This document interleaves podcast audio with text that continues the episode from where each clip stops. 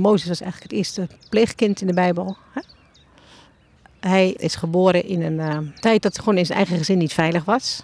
Als hij thuis zou blijven, zou het zijn leven kosten. Nou, dat is natuurlijk herkenbaar voor pleegkinderen. Hoewel Mozes natuurlijk van buitenaf was de onveiligheid. Maar voor heel veel pleegkinderen is het gewoon in eigen gezin ook niet veilig. Dus ze moeten op, het, op een gegeven moment uit het huis geplaatst worden.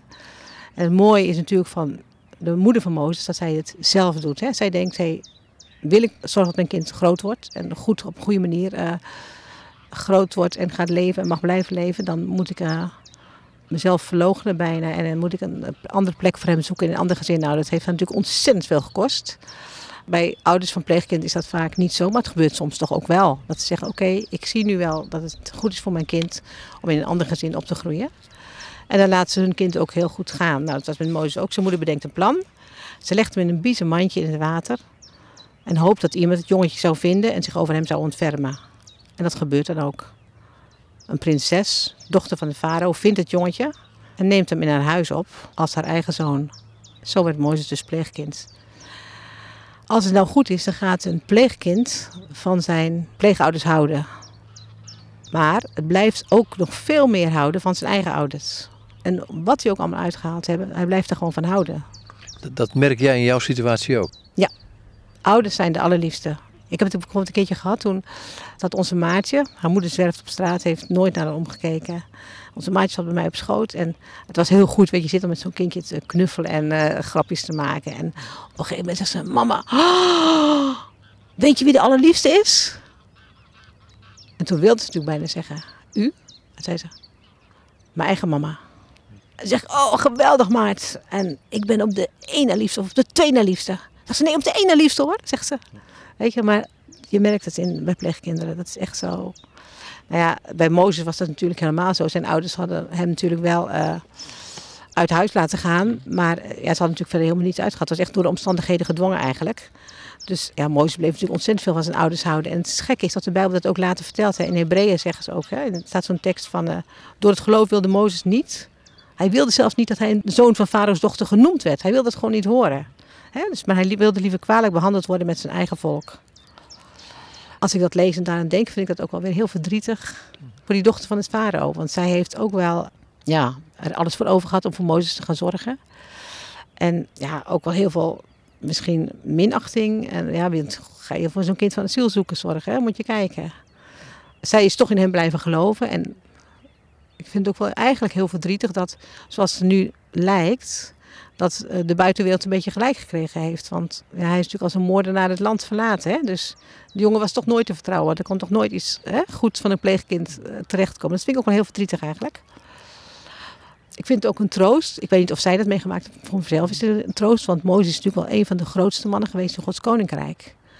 Dus dan uh, denk ik, ja, God gaat een eigen weg met al mijn pleegkinderen. Hoe beroerd ook en hoe weinig ik daarvan zie. Houdt u hen in het oog. En laat mij geen sta in de weg zijn in hun leven. En dat, uh, ja, dat hoop ik wel natuurlijk. Maar goed, deze tekst van de eeuwige God is u een woning. En onder u zijn eeuwige armen. Deze tekst geeft Mozes het volk Israël mee. Vlak voordat hij een achterliet in de woestijn. Hè? Hij gaat sterven en hij zegent dan al de stammen apart. En deze tekst staat ergens tussendoor eigenlijk. En ik vind het eigenlijk wel heel bijzonder dat hij daar bijna mee eindigt, zijn leven mee eindigt. Want God die een woning is, hè? Dus God is een thuis. Wat betekent dat voor jou heel concreet? Dat God een woning is. Dat je dus bij God thuis mag zijn. Hij wil, ja, ik, ik associeer dat wel weer gelijk naar ons eigen huis, hè, ons eigen pleegkinderen. Kijk, je wil ook voor deze kinderen een thuis zijn, dat ze zich daar veilig voelen. En ik het zingen dat zo mooi van thuis is meer dan alleen maar een huis. Hè? Dat is, uh, pleegzorg zegt dan, een woning met een hart. En een woning met ruimte. Ik moet er even bij zeggen, wij zitten buiten jouw huis bij een plas met een heleboel vogels. En af en toe vliegt er een vliegtuig over, ik zeg het maar even. Helemaal goed. Maar thuis is waar ook dus nu inderdaad, zoals je ziet, de deur altijd open staat. En waar gewoon op je gewacht wordt, hè? een plek waar je je veilig mag voelen. Waar mensen blij zijn als je komt. En waar ze ongerust zijn als je wegblijft. Waar je ook met al je ellende terecht kan. Hè? Dat is natuurlijk ook gewoon heel mooi. Want ja, zo wil, is, wil God dus voor ons zijn. Een plek waar je dus met al je ellende, met alles terecht kan. Met de leuke dingen. Met de vervelende dingen. En waar, waar je ook... Thuis is ook een plek waar je mag komen als je een poos, hele lange tijd weg geweest bent. Hè? En dat is natuurlijk ook... Ja, misschien ook wel bij God, hè? Maar ervaar je dat zo? Ja, ik ervaar het wel zo. En weet je, het is heel... Ik, het zijn echt weken dat je heel dicht bij God leeft. En dan op een gegeven moment is het gewoon heel erg minder in je leven. En op een gegeven moment is dan weer dat moment die klikt dat je denkt, hé, ik moet maar eens even naar huis gaan. Ik moet gewoon maar eens even met God gaan praten. Ik moet wel eens even contact met hem zoeken. Hè? Of misschien eh, zoekt hij contact op een hele bijzondere manier. Dat ik denk van, hé, hey, dit is van God. Uh, kom op, hè? pak het weer op en uh, hou het vast eigenlijk. En wat het mooie dan ook alweer is, wat Mozes denk ik ook ervaren heeft, van hij was natuurlijk een doodslager. Bij God mag je komen, hoe slecht je ook bent. Hij was natuurlijk echt een half crimineel. Hè? En hij, hij, ook hij mocht komen en hij wist dat. Ik denk dat het voor Mozes ook wel een stuk ervaring geweest is. Een huis is belangrijk voor hem geweest. Maar ook een ervaring van hij mocht echt bij God kind aan huis zijn eigenlijk. Wat ik soms ook lastig vind, om eh, als voor onze kinderen een goed huis te zijn, een goed thuis te zijn. Want het, nou, dat vind ik heel lastig. Het vraagt soms ook het nodige van je. Zeker met al die pleegkinderen, met allemaal verschillende situaties, verschillende karakters. Met heel veel onverwachte karakters, omdat natuurlijk vaak een crisisopvangkind komt. Hè. Dus dan uh, is deze, de veilige situatie in het land is weer wat onveiliger, of in ons huis is weer wat onveiliger geworden.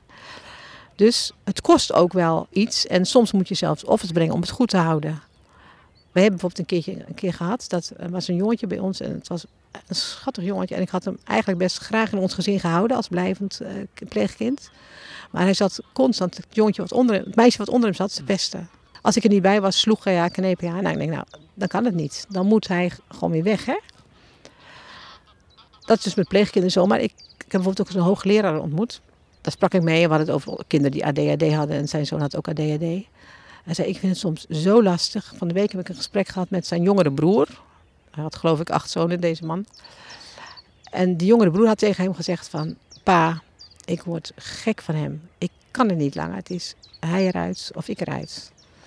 En toen heeft hij met tranen in zijn ogen tegen deze jongere broer gezegd van... Jongens, jongens zullen we dan voor jou een plek gaan zoeken... waar jij veilig kan wonen. Want jouw oudste broer die kan er niet uit. Want die kan niet alleen wonen en jij wel, hè? Nou, trek dat door naar God eigenlijk. Hè? God heeft zijn zoon gegeven voor ons. Zijn zoon moest de hemel uit. Omdat hij het thuis goed wilde houden voor ons. Nou ja, als je dat, uh, dat realiseert, dan, ja, dan schiet je vol, denk ik. Dat is helder. Nou, daar zit er nog een andere. Ik geef terug naar, wat je eerder zei in het gesprek. Die kinderen komen bij je, die hebben daar niet om gevraagd. Jij bent niet hun echte moeder, je bent een pleegmoeder. Ze houden meer van hun echte moeder hoe gaan ze om met het hele punt van ja, um, wij hebben hier toch niet om gevraagd? Want dat kan ik me ook voorstellen bij Mozes, die gezegd heeft ja, wat moet ik met die prinses? Uh, ik wil met mijn eigen ouders zijn, ik heb hier niet om gevraagd. Ja, dat klopt. Dat is ook heel reëel. Dat, dat mhm. stralen ze ook vaak uit. Van ik heb er niet om gevraagd. En, uh, ik heb het ook nu met mijn pubers die soms al 14, 15 jaar bij ons wonen. Mhm. Hè? Dan zeg ik, kom op joh, je woont hier ook, doe ook eens wat. Zeg, ik heb je toch niet om gevraagd? Weet je? Heerlijk als uh, excuus. Maar bij sommige kinderen is het inderdaad, zit het echt diep in hen. Ik heb er niet om gevraagd en ik, eigenlijk zijn ze ook gewoon heel ongelukkig in ons gezin. En dat is heel verdrietig als een kind gewoon ongelukkig is in ons gezin. Het allerliefste bij zijn moeder wil wonen. Dus je moet dan met zo'n kind een oplossing zoeken. En uh, kijken van hoe kan hij daar op de beste manier mee omgaan. En soms is de oplossing alleen dat vaker zijn ouders zien.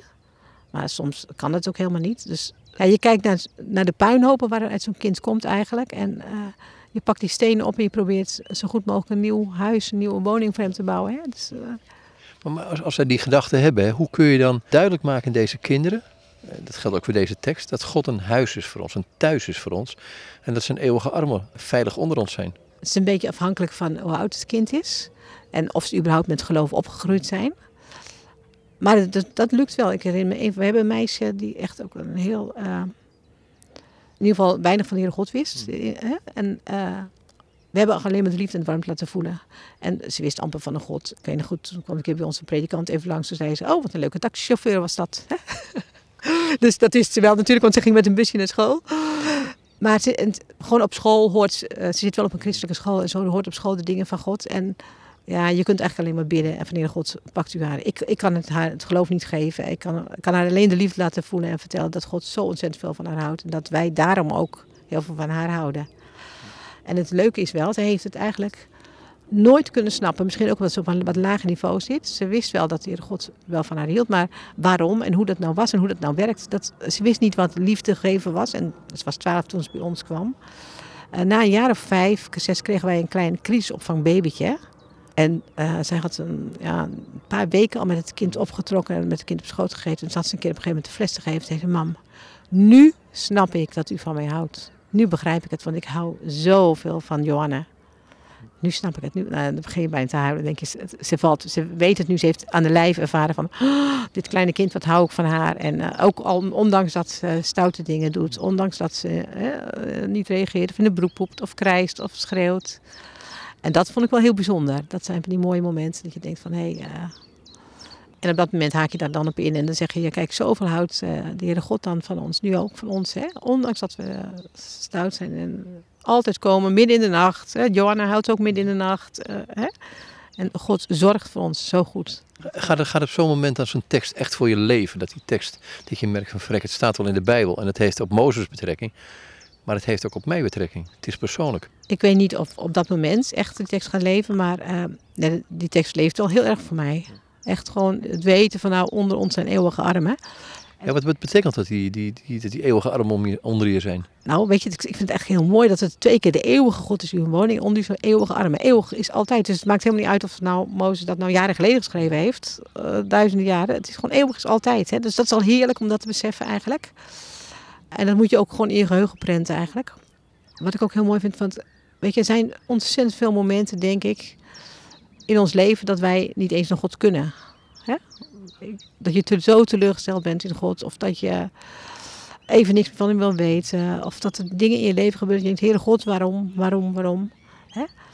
En dan is het natuurlijk alleen maar heerlijk om te beseffen dat er eeuwige armen zijn. Net zoals het voor onze pleegkinderen ook heel vaak heerlijk is dat ze pleegouders hebben waar ze op terug kunnen vallen.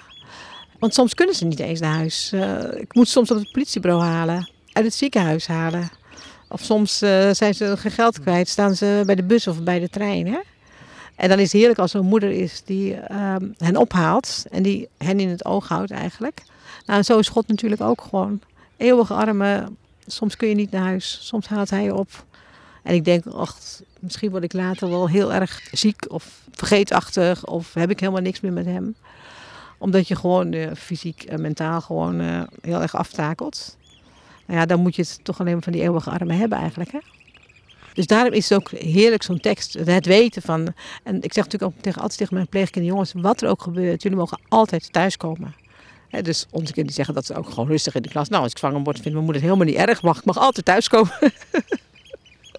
nee, maar ze weten het, hè? Ze weten altijd is er een plek thuis en we gaan zoeken naar een oplossing. En ja, ik hoop dat voor onze kinderen, onze pleegkinderen ook nog heel lang uh, te zijn. En wat ik altijd nog wel even heel, heb van, dat vind ik ook wel heel mooi nog, dat God heeft zijn zoon voor ons gegeven. En juist toen hij, toen, uh, hij echt stierf van het kruis, toen hij in de hel was, hè? toen scheurde het voorhangsel en toen werd die weg ook vrij. Nou, dat, is, dat, is, natuurlijk ook heel, dat je zegt, zo diep moest hij gaan eigenlijk. Dat, dat, dat treft me altijd en dat is, als ik dat, deze tekst hoor, dan is dat wel zo'n onderliggende gedachte altijd, wat even in mij uh, uh, omhoog komt van ja, God wil wel thuis zijn. Maar het heeft hem wel heel veel gekost voor ons om daar naartoe te mogen eigenlijk. Kun je die parallel doortrekken naar jou en je pleegkinderen? Want, want het kost jou wat? Uh, ja, het kost, nou kijk, als je nu kijkt, ik heb dus nu acht pleegkinderen. En onze eigen kinderen zijn al lang de deur uit. Dus het kost jou natuurlijk alle ruimte, inzet, tijd. Tijd voor jezelf, hè? En misschien ook wel tijd voor mezelf, inderdaad. Maar de andere kant voor mij is natuurlijk wel dat ik er ontzettend veel voor terugkrijg. Je krijgt natuurlijk zoveel liefde en warmte en goedheid voor terug. Maar misschien is dat ook wel wat God ook wil. God wil eigenlijk natuurlijk deze relatie met ons, deze liefde, deze warmte. Het is een feest om Marissa uit bed te halen, s morgens bijvoorbeeld. Hè? Nou, God wil dat. Het is een feest voor hem als wij uh, s morgens tegen hem bidden en zeggen: Hallo God, uh, heerlijk, ga vandaag dat doen. Of mogen we vandaag dat doen. Of, hè? Ik denk dat voor hem, zo, zo is God denk ik ook. We zitten hier midden in de natuur, uh, vlakbij je woning. Uh, ook dit gekakel wat je om je heen hoort, dat, dat, al het fluiten van de vogels, het, het, het, roepen van die vogels. Een eerbetoon aan God? Voor mij wel, denk ik wel. Het is echt, de vogelen vertellen Gods eer. Af en toe zou ik mee willen zingen, maar ik ken de tekst niet. nou, weet je wat ik nog even, wel even heel mooi vind als link? Dat Mozes wist dat ja, God een woning voor hem was, dat hij bij God altijd thuis mocht komen als Mozes met volk door de Rode Zee gekomen is, dan zingt hij een lied. En dan zegt hij dus, Exodus 15, vers 2, zingt hij... De Heer is mijn kracht en mijn lied. Hij is mij tot heil geweest. Deze is mijn God. Daarom zal ik hem een lieflijke woning maken. Dus hij maakt voor God een woning. Het is bijna dus een over en weer. Hè? Zo, uh, en de heer Jezus zegt het ook later van blijven mij en ik en u. Is dat die intimiteit die je hebt? Want dat, dat, uh, hij is jouw woning, maar hij wil ook een woning in jou maken. Het is, het is eigenlijk een soort liefdesverhouding. Hè? Ja, dat, dat is bijna nog uh, een aanvulling. van, je weet niet alleen dat je bij God mag komen, maar God wil ook bij jou wonen. En uh, was ik een keer gehoord van uh, God heeft onder ons gewoond of hij heeft onder ons getabernakeld. Hè? Hij, hij, hij wil echt heel dicht bij jou zijn en echt alles van je weten en zo. Dus het is nog een dimensie meer als inderdaad de eeuwige God die onze woning is. En dat is al heerlijk, veilig, vertrouwd. En dat uh, vind ik natuurlijk ook in het kader van mijn pleegkinderen zo. Vind ik heerlijk als ik even bij hun mag komen en af en toe ook even mijn hart uit mag storten of zo. Of zeggen, dit vind ik niet, niet lief, niet goed. Of hè, dingen mag gaan vertellen. Of als ze ook even gewoon mij zien. De jongste doet dat gewoon van, ah mam, mag ik een kusje? En de andere zeggen van, hé hey, mam, het is er. En, het is een dimensie meer eigenlijk nog. En dat is wel mooi dat Mozes dat ook gewoon zegt nadat God hem uh, geholpen heeft. De Heer Jezus zegt het ook, hè, van blijf bij mij zoals ik en u. Het is echt uh, misschien de, de, doel van je leven wel, denk ik. Het is gewoon ja, met elkaar omgaan. Als vader en kind, als een vader met een kind omgaat. Of als kind met kind misschien wel. Oké, okay, dankjewel. Graag gedaan.